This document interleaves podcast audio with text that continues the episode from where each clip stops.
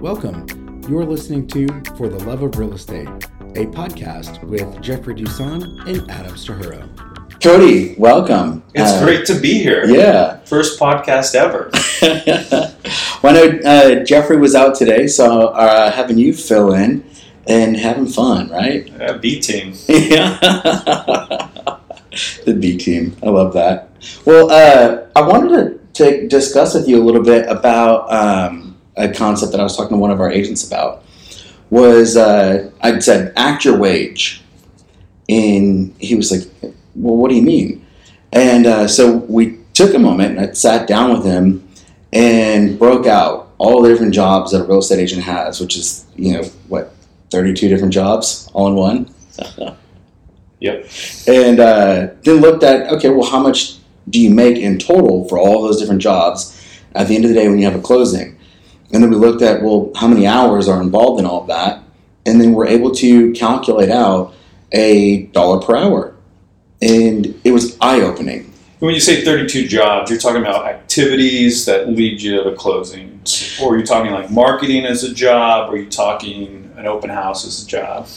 Yes. Yes. And I, I like that you say activities versus jobs. Really, when an agent gets started, it is all those activities. Those are all the different activities that are involved. However, as we start to grow, we'll realize that the number of activities that we can actually do is going to get to a limit. Um, and so then that's when those activities do become jobs. So the activity of transaction management, the activity of marketing the property, or the activity of showing the property, all those different activities then become jobs. Does that make sense? Yep.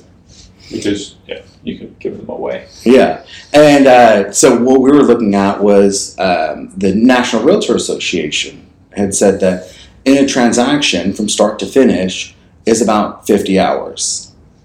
Okay, per transaction. Okay. Yeah. Would you agree with that? Depends on the transaction. My last yeah. one. That's significantly more than fifty hours, but yes, that's probably about right. Yeah. Because um, the quickest one, I mean, can be five hours. Right? Yeah. Yeah. Uh, my last one was probably one hundred hours. Mm-hmm. So maybe, yeah, fifty somewhere is the median.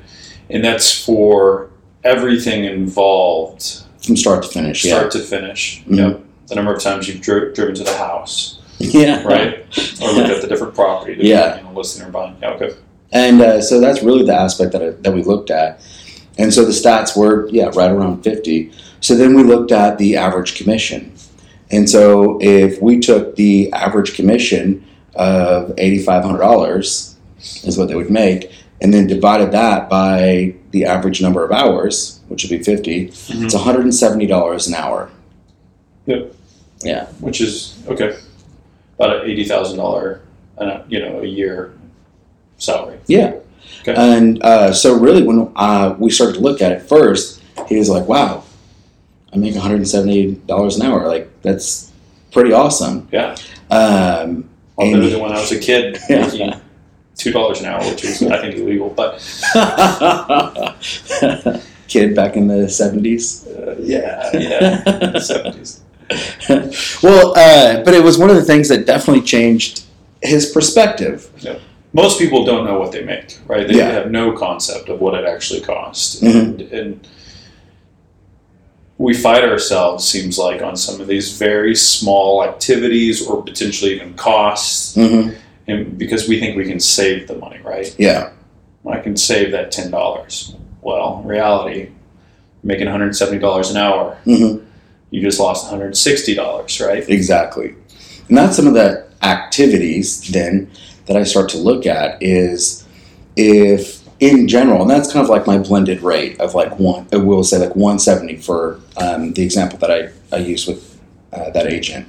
So if that included of like installing the sign and meeting the photographer and doing all those things, those are ten dollars an hour jobs. Mm-hmm. So then if I focused on, okay, well, what are all the high uh, dollar per hour jobs and what are the lower dollar per hour jobs? Okay. And how can I outsource those or leverage them out to other people? And I know that with your first hire, a lot of agents get super nervous. Like, man, I don't want to spend fifteen dollars an hour or twenty dollars an hour hiring this person and then having that, you know, always there. When I can do it myself. However, just like you had said, you can do it yourself at that twenty dollars an hour valued rate, mm-hmm. but at the expense of the one hundred seventy dollars an hour rate. Is it just because it's just terrifying to hire somebody for the first time? Yeah. You think it's the first, like agents, their first hire, is it easier than their tenth hire? You know, I mean, does it just get easier and easier? I think so. I've noticed that. I've noticed that it does get easier and easier. And a lot of it is really just being confident in your business and knowing that you have enough business to keep growing it. So what I've, I've found is um, there's a lot of, I guess I'll call them like micro workers that we could look at. Even with Fiverr, um, which this is not sponsored by Fiverr. However, um, I've definitely companies like yeah companies like that, or even like a virtual assistant, um, has been really, really beneficial to my business. So having those small little hires of leveraging out just a little bit, mm-hmm. but what most agents don't realize is that there is already so much that they're leveraging out to other people. Like most agents aren't taking their own photos. And they shouldn't be. uh, they leverage that out to somebody who's better. With me, um, without even knowing it, uh, I had leveraged out my paperwork because I knew that I'm not the best at shuffling all these papers together and making sure they're in order. So I gave that to somebody else and then started to learn that, oh, that's actually called leverage and growing a team and building right. from there. So being comfortable with it.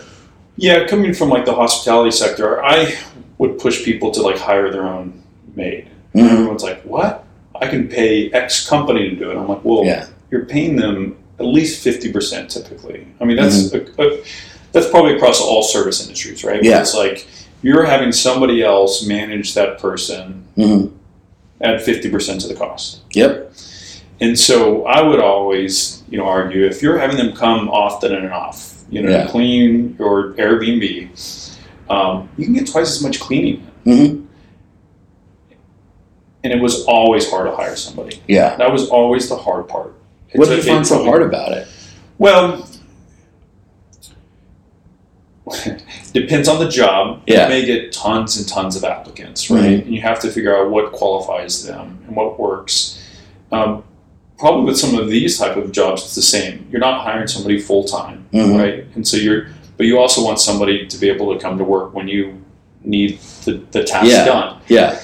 And so you have to, like, you know, our qualifier was always you have to be available between eleven and three mm-hmm. every day. Yeah. Seven days a week. Now, I can tell you, usually you're going to have um, your Saturdays completely free because we're never going to turn over the house on a Saturday. You know, mm-hmm. things like that. But yeah. I need you to have that block. Well, immediately, that's ninety percent of candidates. That doesn't make sense. Yeah.